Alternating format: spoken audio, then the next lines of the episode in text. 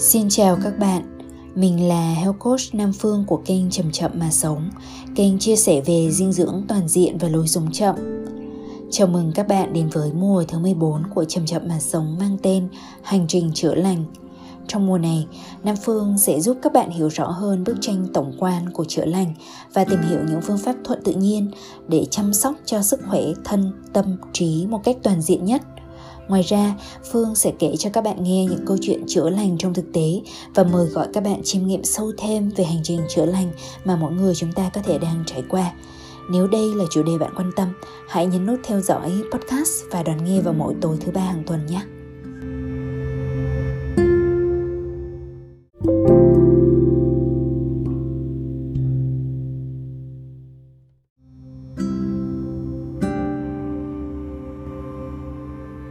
Các bạn thính giả của Chầm Chậm Mà Sống thương mến, hôm nay là ngày hai mươi mốt tháng ba và đây là ngày mà thế giới trồng cây. Bạn có biết có tồn tại cái ngày này không nhỉ? Đồng thời thì đây cũng là một cái khởi điểm của một thời khắc trong năm, là thời khắc xuân phân. À, và đây là cái thời điểm chuyển dịch rất là quan trọng của đất trời. Mặc dù ở trong văn hóa của Việt Nam thì ngày xuân phân không được nhắc đến nhiều và cũng không có nhiều những cái uh, nghi lễ hay là cái truyền thống để mà mừng cái ngày xuân phân. Tuy nhiên là Phương khuyến khích rằng uh, mình có thể đơn thuần là quan sát À, những cái sự chuyển dịch diễn ra trong thời tiết của mùa này và xem những cái chuyển dịch này, những cái thay đổi này có ảnh hưởng như thế nào đến uh, cơ thể và tâm trạng của mình hay không. À, đối với Nam Phương thì uh, trong ngày này thì Phương uh, đã rất là trân quý và biết ơn một điều.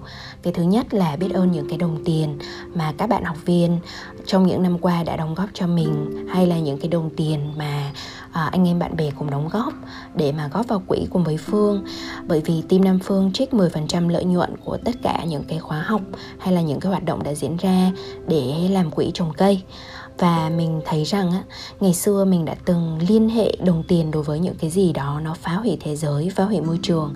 Nhưng bây giờ thì mình đã biết rằng à, tùy thuộc vào cái nhận thức, tùy thuộc vào cái năng lượng và cái chủ đích mà mình đưa vào khi mà mình sử dụng cái đồng tiền của mình, mà nó có thể sử dụng để mà phủ xanh những quả đồi, nó có thể là trồng cây gây rừng, nó có thể đôi khi là nó sẽ dùng cho cả những cái mục đích như là đưa những cái em nhỏ đến trường ở những cái bản vùng cao, vùng xa, hay là hỗ trợ cho bất cứ một cái nơi nào mà đang phải chịu khổ đau do thiên tai. À, thì Phương rất là thích cái câu ngạn ngữ của Phương, nhớ là của người châu Phi, là thời điểm tốt nhất để trồng một cái cây là hai mươi năm trước, thời điểm tốt thứ nhì là ngay bây giờ. Vậy thì hôm nay nếu như là bạn cảm thấy muốn gieo đi một cái hạt lành nào đấy với một cái hành động cụ thể, thì hoặc là bạn có thể đi trồng cây, tự thân mình trồng lấy một cái cây và ngắm nó vươn xanh, à, ngắm nó trưởng thành. Còn không á thì hoàn toàn có thể trích một cái phần lợi nhuận nho nhỏ trong số khoản tiền mà bạn có, trong cái thu nhập mà bạn có, để có thể trồng một cây. À, mỗi người trồng một cây thì chẳng mấy chốc mà chúng ta sẽ có thể tái tạo lại những cái khu vườn và những mảng xanh ở ngay trong cả phố thị nữa, đúng không nào? À, trong cái podcast số lần này thì vẫn chủ đề chữa lành nhưng liên quan đến ăn uống, thì Phương sẽ tiếp tục đọc một bài viết liên quan đến năng lượng của thực phẩm cho các bạn nghe. Và ngoài ra thì đến cuối của podcast thì Phương sẽ nói rõ thêm về cái khóa học đầu tiên của năm hai không hai ba mà team Nam Phương ra mắt vào tháng tư này. Đó là khóa ăn chay đủ chất. Để mà các bạn quan tâm thì có thể theo dõi đến cuối podcast. Hoặc à, nếu như mà bạn không kịp nghe đến cuối podcast và quan tâm đến việc tham gia khóa học ăn chay đủ chất, thì bạn cứ xem những cái đường link ở trong mô tả podcast nhé. Còn bây giờ thì mời các bạn lắng nghe bài viết.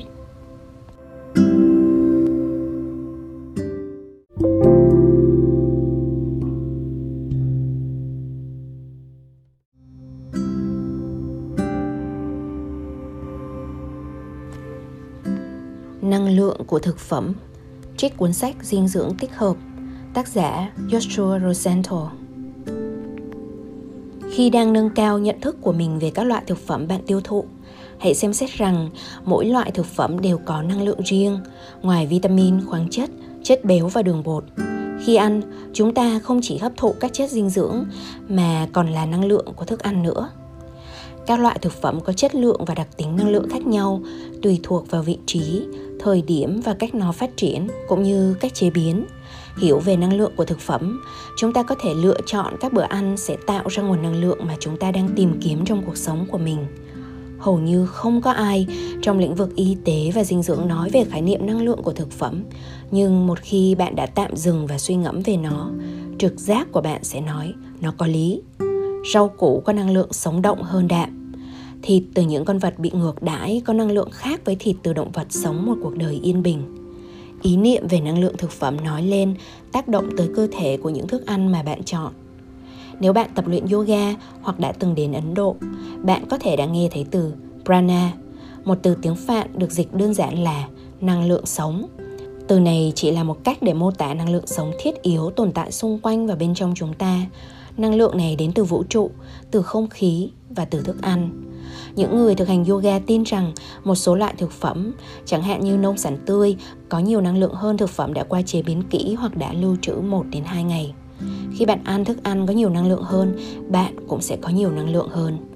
Steve Gately, tác giả cuốn sách Năng lượng thực phẩm, gặp gỡ mối quan hệ thân thiết nhất của bạn, nói rằng tất cả thực phẩm đều có những bản chất cốt lõi của nó. Anh ấy phân tích nguồn gốc thực phẩm để từ đó xác định bản chất của chúng. Cây nảy mầm từ một hạt giống, một số động vật được nở ra từ trứng, trong khi những động vật khác được sinh ra bởi mẹ của chúng và được nuôi dưỡng qua thời kỳ sơ sinh. Về thức ăn thực vật, hãy xem xét chúng sinh trưởng ở đâu, khi nào và theo hướng nào. Màu xanh lá cây, chẳng hạn như cải xoăn, cải bắp và cải ngọt, vươn lên hướng về phía mặt trời, thấm đẫm chất diệp lục. Ăn thực phẩm giàu diệp lục cung cấp oxy cho máu. Vì lý do này, rau xanh có thể nâng cao tâm trạng và mức năng lượng một cách rất là mạnh mẽ. Bí và bầu mọc ngang với mặt đất, giúp cân bằng tâm trạng và mức năng lượng. Các loại củ, chẳng hạn như cà rốt, củ cải, củ cải đường và cây ngưu bàng, mọc sâu xuống đất và hấp thụ các chất dinh dưỡng từ đất để phát triển. Do đó, chúng có một năng lượng định tĩnh, mạnh mẽ và hỗ trợ rất tốt khi chúng ta cảm thấy bị kích thích quá mức. Ngược lại với những loại rau này, hãy suy nghĩ một chút về tính chất của một chiếc bánh rán vòng. Nó được làm từ bột nhào, lúa mì và đường, sau đó nó được chiên giòn, có lẽ trong một loại dầu kém chất lượng. Thường thì nó chứa đầy mứt, kem hoặc sữa, trứng, hoặc phủ một lớp men ngọt ngào của đá lạnh. Bạn tưởng tượng loại năng lượng nào có thể lấy ra từ chiếc bánh rán này? Nó sẽ khác như thế nào so với năng lượng bạn nhận được từ việc ăn rau củ hữu cơ? Khi trau dồi nhận thức về năng lượng thực phẩm và cách thức năng lượng được truyền cho bạn, bạn sẽ bắt đầu có những bước tiến lớn trong việc nhận ra mối liên hệ giữa cơ thể và tâm trí của mình. Một điểm quan trọng khác về năng lượng của thực phẩm là cách các chất dinh dưỡng trong thực phẩm phối hợp cùng nhau, một khái niệm được gọi là sức mạnh tổng hợp của thực phẩm, food synergy. Thực phẩm toàn phần chứa một dãy các thành phần, chẳng hạn như chất dinh dưỡng thực vật và vitamin, mang lại lợi ích cho sức khỏe khi đi cùng nhau. Vì vậy, dùng vitamin C trong viên bổ sung có thể hữu ích, nhưng nếu chúng ta có thể tìm thấy các loại thực phẩm như cam quýt, dâu tây và ớt, thậm chí còn tốt hơn nhiều. Trong nhiều năm, các nhà nghiên cứu đã phát hiện ra rằng trong các thử nghiệm lâm sàng, khi các chất chống oxy hóa đứng đơn lẻ, chúng không có lợi ích phòng ngừa bệnh tuyệt vời như trong thực phẩm toàn phần. Không có hợp chất riêng lẻ nào có thể thay thế được những gì ta tìm thấy trong trái cây và rau quả tự nhiên. Vì vậy, đa dạng các loại thực phẩm này là bí quyết giúp chúng ta khỏe mạnh. Rất đơn giản đúng không? Đưa năng lượng thực phẩm lên một tầm cao mới, tôi có một lý thuyết gọi là sự chuyển giao giữa các loài, khẳng định rằng các đặc điểm tính cách có thể được truyền từ động vật sang con người.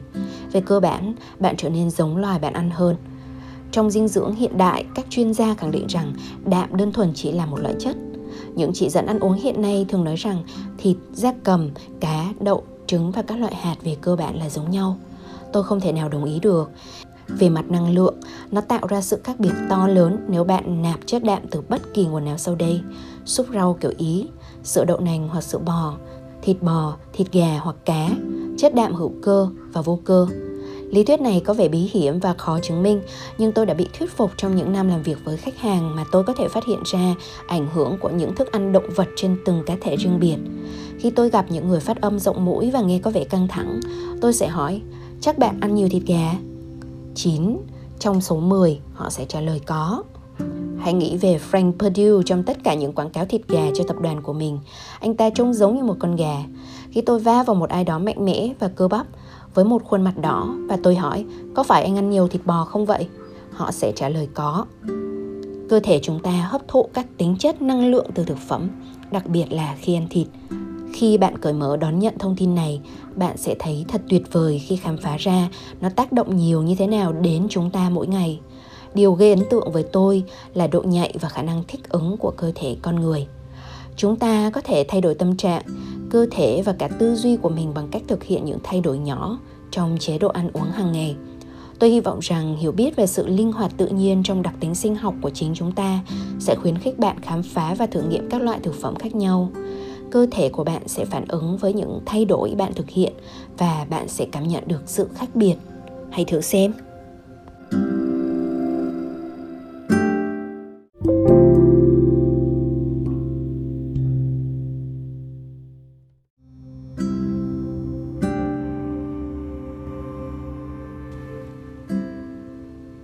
Các bạn ơi, và đó là kết thúc của bài viết mà Phương sẽ đọc cho các bạn nghe vào ngày hôm nay. À, Phương rất là thích chủ đề này. Mặc dù á, trong cái khoảng thời gian mà khi mà mới bắt đầu tìm hiểu về dinh dưỡng thì mình sẽ thấy rất là khó để mà cảm được cái khái niệm về mặt năng lượng. Và năng lượng ở đây dĩ nhiên là khi mà các bạn nghe bài viết rồi thì các bạn sẽ biết nó không phải là loại năng lượng mà hay in trên bao bì hứa hẹn rằng là sẽ giảm calories, hay là loại năng lượng mà chúng ta đang hiểu à, theo nghĩa vật lý và sinh học. Thì thật ra cái loại năng lượng này là năng lượng sống. Và đối với những cái bạn mà đã có thực tập thiền và thực tập yoga thì đã bắt đầu hoặc thậm chí có thể cảm nhận rõ những cái năng lượng sống ở bên trong mình.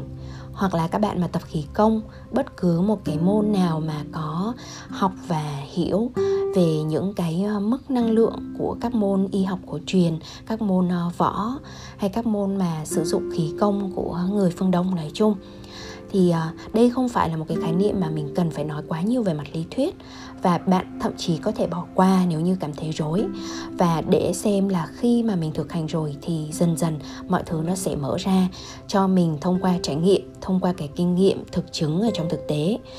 Còn nếu như mà các bạn cảm thấy không thể nào nhớ hết được các cái quy tắc và cảm thấy khó đo lường như là những cái chế độ về cân bằng âm dương, về hàn nhiệt chẳng hạn, thì các bạn hãy biết rằng là các bạn không phải là người duy nhất cảm thấy rối trong cái thế giới dinh dưỡng đa dạng màu sắc và thay đổi liên tục này.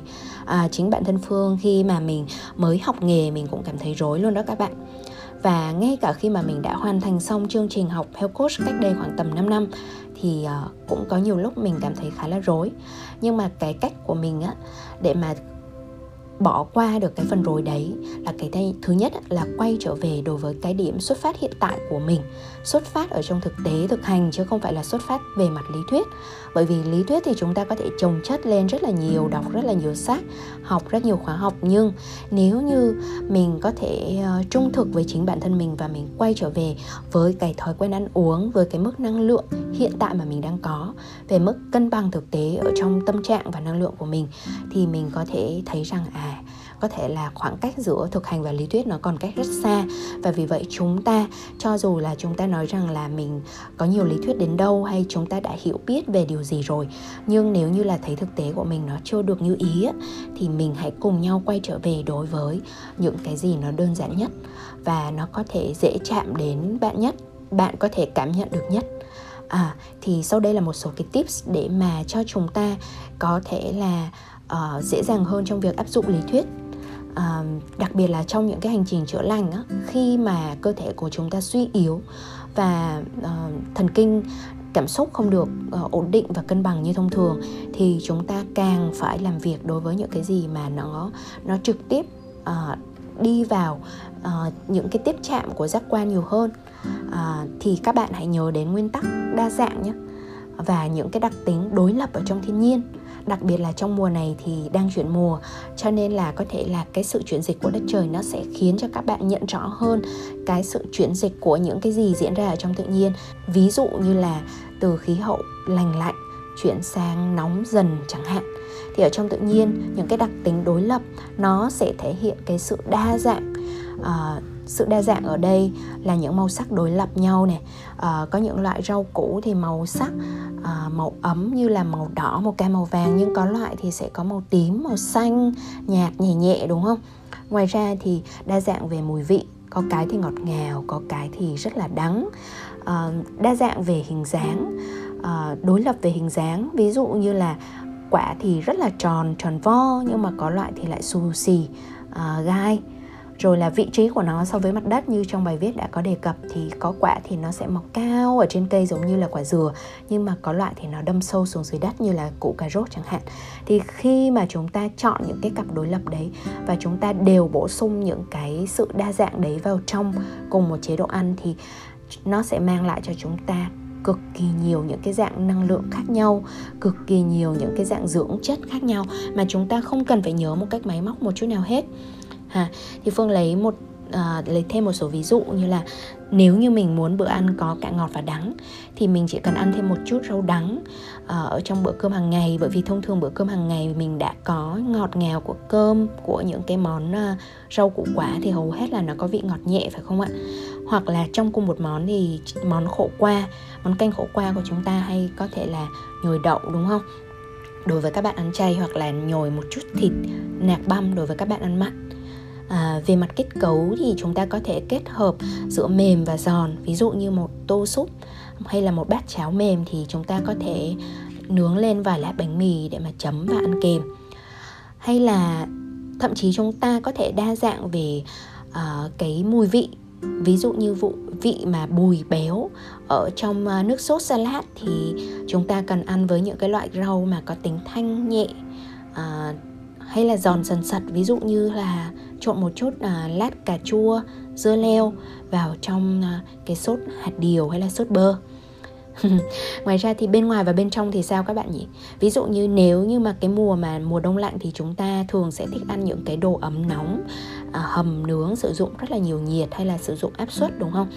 Nhưng mà mùa hè, bây giờ chúng ta đang chuẩn bị sang mùa hè thì chúng ta sẽ dần thấy mình thèm ăn trái cây nhiều hơn, những cái đồ mát mẻ, thanh nhiệt nhiều hơn, như các món canh mát có bỏ sấu này, à, bỏ dứa này. Hay là một số bạn thèm ăn vặt thì chắc là hay nghĩ ngợi đến mấy món kem, sinh tố, đúng không nào? Thì đó, thì ngoài ra thì Phương muốn kể cho các bạn nghe một chút cái câu chuyện của mình để mà các bạn hiểu hơn về cái, cái mà gọi là lý thuyết sự chuyển giao của các loài. Tức là cái lý thuyết về việc là mình ăn cái, cái con vật gì thì mình thường mang cái đặc điểm của cái con vật đấy.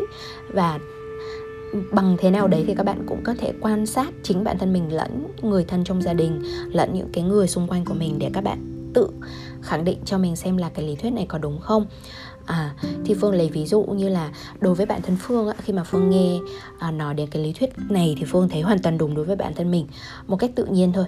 Bởi vì là hồi nhỏ ấy, thì mình đã từng bị thiếu máu và mẹ mình đã nghe những cái video hay là nghe trên ti vi bác sĩ nói về việc là ăn thịt bò thì bổ máu.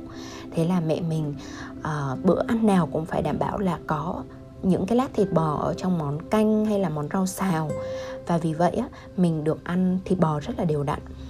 Thì uh, thật ra mình thấy là nó không hỗ trợ quá nhiều cho cái uh, tình trạng thiếu máu của mình, giống như mẹ mình tưởng hay là như bác sĩ khẳng định. Thế nhưng á, thì cái năng lượng mà nó đưa vào mình á, là mình rất là nóng nảy. Vừa nãy là ở trong lý thuyết chúng ta nói là những người ăn thịt bò nhiều thì thường là mặt đỏ bừng lên và nóng nảy, đúng không? Thì bản thân mình mình thấy là uh, dĩ nhiên là mình không đổ là tất cả mọi thứ đều là do thịt bò nhá, nhưng mà đấy có thể là một phần nguyên nhân. Thì mình được mô tả là một đứa rất là đanh đá, hoặc là bộc trực, thẳng tính, và thậm chí là bạn bè ở trường đại học sau này nói là mình aggressive, tức là thậm chí có xu hướng gây hấn nữa cơ. Mặc dù mình à, thực tế thì tự mình cảm thấy là bên trong mình không có ý ác đối với ai, nhưng mà mình lại hay nói những cái lời nó thiếu tế nhị và thậm chí là có tính sát thương đối với một số bạn mà nhạy cảm. À, thì lên đại học ạ, vì một cái duyên rất là buồn cười là đơn giản là à, là sinh viên thì không có nhiều tiền nữa và phải căn kê trong một cái khoản tiền nhỏ mà bố mẹ cho hàng tháng thì mình tự uh, đi chợ và nấu ăn cùng với bạn cùng phòng. Và bởi vì không còn nhiều tiền cho nên mình chủ yếu là mình ăn rau, ăn các loại rau củ, ăn đậu khuôn thì nó sẽ rẻ hơn rất là nhiều so với thịt bò. Ăn uh, các loại đậu như là đậu uh, à ăn mình ăn rất là nhiều cái uh, hạt đậu phộng ấy. Và dần dần ấy, mình thấy là một cách tự nhiên mình không nghĩ đến ăn chay, nhưng mà mình ăn giống như một người ăn chay là chính. Và càng ngày thì cái tính của mình càng mềm dịu hơn, à, xuôi thuận hơn.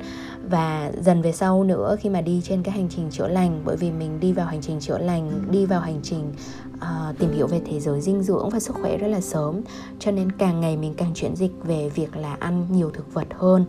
À, và vì vậy là mình cũng thấy được cái tính nết của mình nó trở nên uh, mềm mại và hiền hòa hơn so với trước. Thì uh, thật ra khi mà mình uh, ban đầu mình ăn chay thì mình cũng có cái tâm lý giống như nhiều người bắt đầu ăn chay khác là sợ bị thiếu chất. À, cho nên là mình đã phải nghiên cứu dinh dưỡng, tự nghiên cứu cũng có này, đọc rất nhiều bài viết cũng có, và sau này là đi học à, cái, cái lớp dinh dưỡng học đầu tiên là lớp của chị uh, Health Coach Trần Lan Hương. Thì mình đã à, biết được là cái cách ăn làm sao để mà đảm bảo đủ chất.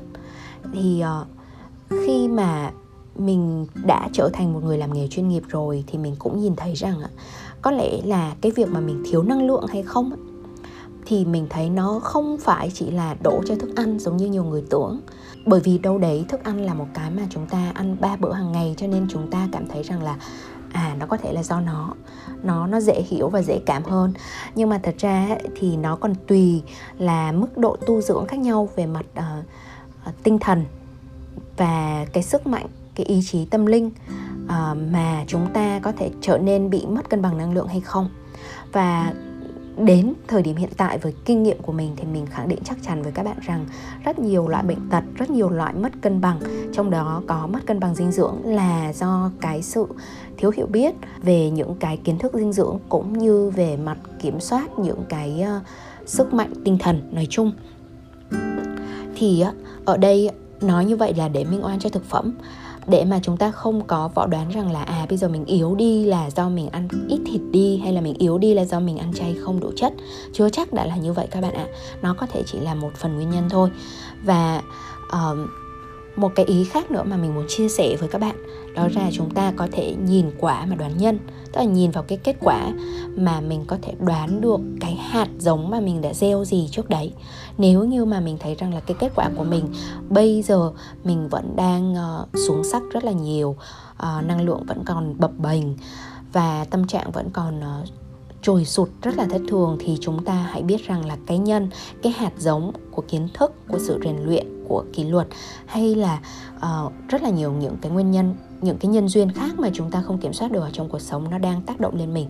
Và chúng ta cần phải thay đổi từ cái gốc rễ, từ cái nhân hạt gieo xuống, về mặt thói quen, về tu tâm dưỡng tính, về những cái nguồn đầu vào từ thực phẩm làm sao cho nó phù hợp với cái con người mà bạn muốn trở thành. Nếu như bạn muốn thay đổi một cái kết quả thì bạn phải thay đổi từ gốc rễ. Đó.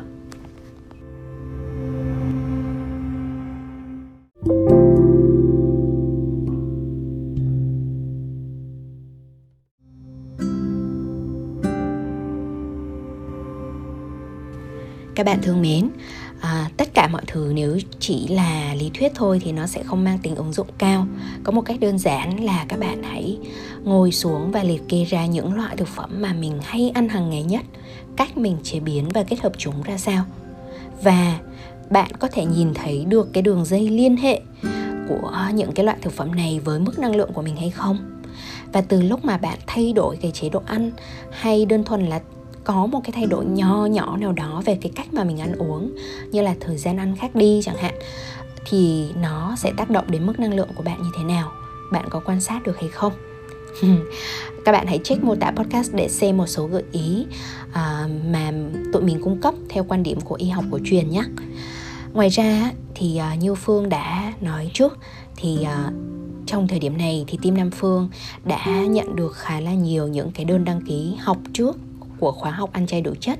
à, Tuy nhiên là khóa học sẽ rời lại vào tháng tư, là ngày mười tám tháng tư là lớp học sẽ chính thức bắt đầu. Khóa học ăn chay đủ chất, nhận dinh dưỡng từ bây giờ. Và Các bạn có thể xem thông tin để xem nó có đúng với cái nhu cầu của bạn hay không. À, thì uh, đối với những cái khóa học về ăn chay á, thì Phương biết được rằng là đâu đấy ở trên uh, thị trường và rất là nhiều đồng nghiệp của mình có thể là đã có khóa học này rồi. Và tùy vào mỗi bạn và sẽ hợp với cái cách tiếp cận như thế nào. Đối với cái cách tiếp cận của riêng Phương á, thì uh, Phương sẽ hướng đến cái việc là dinh dưỡng chay. Và dinh dưỡng nói chung nó cần phải vươn ra khỏi dinh dưỡng hiện đại, tức là những cái cách mà mình cân đong đạm đường bột béo. Và nó phải hướng mình đến với cái sự kết nối hài hòa đối với năng lượng ở bên trong, năng lượng sống ở bên trong và xung quanh chúng ta, ở trong đất trời, trong mùa màng cây cối. Hướng bạn đến với cái sự thanh lọc của cơ thể và tâm thức. Hướng bạn đến với cái sự phát triển tinh thần và tâm linh bậc cao hơn. Mặc dù đây là khóa căn bản, nhưng mà những cái lý thuyết về sự liên hệ giữa thức ăn và tâm trạng nó sẽ bao hàm ở trong đó. Và chúng ta sẽ có những cái bài tập để mà giúp bạn, hỗ trợ bạn làm sao để là như một người mới bắt đầu hoặc mới tìm hiểu về mặt năng lượng, hay đã tìm hiểu rồi nhưng muốn quay trở về để có cái cách áp dụng nó đơn giản và nó chạm hơn, thì bạn có thể thử những cái bài tập mà Phương đưa ra trong khóa học để mà bạn có thể cảm nhận về năng lượng với cái thực chứng của riêng bạn. Đồng thời thì cái cách tiếp cận nấu nướng ở trong khóa học này nó sẽ tinh gọn nhẹ nhàng, không áp lực và không có phụ thuộc vào cái ý chí uh, gò ép, hay là cũng không có yêu cầu là phải có kỹ năng nấu nướng nào đó quá cao siêu. uh, Bởi vì Phương tin rằng những cái khao khát và những cái thèm muốn bên trong uh, không nên bị đè nén, mà nên được lắng nghe, thấu hiểu cái đã, và sau đó cần phải được đáp ứng ở một cái phiên bản lành mạnh nhất. Còn cái việc mà mình nấu nướng ra sao thì nó thiên về mặt kỹ thuật. Cái trọng tâm của chúng ta sẽ không phải là những cái công thức hay là những cái quy tắc về nấu nướng, mà cái trọng tâm của chúng ta là lắng nghe những cái khao khát bên trong và cách mà chúng ta đang tìm cách đáp ứng những cái khao khát đấy thông qua thực phẩm như thế nào, liệu nó có lành mạnh hay không và chúng ta có thể lành mạnh hóa nó như thế nào. Thì đấy nó sẽ là trọng tâm và cái cách tiếp cận của khóa học.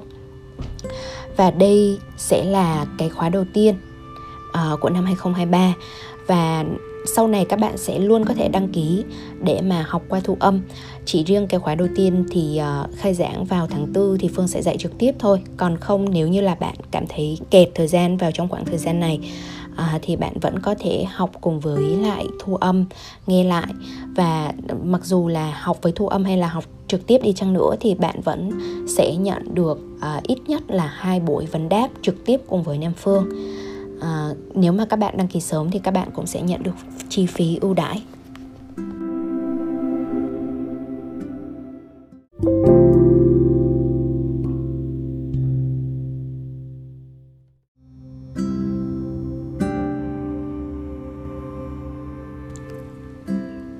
Bây giờ thì chúng ta đi đến phần cuối của podcast rồi.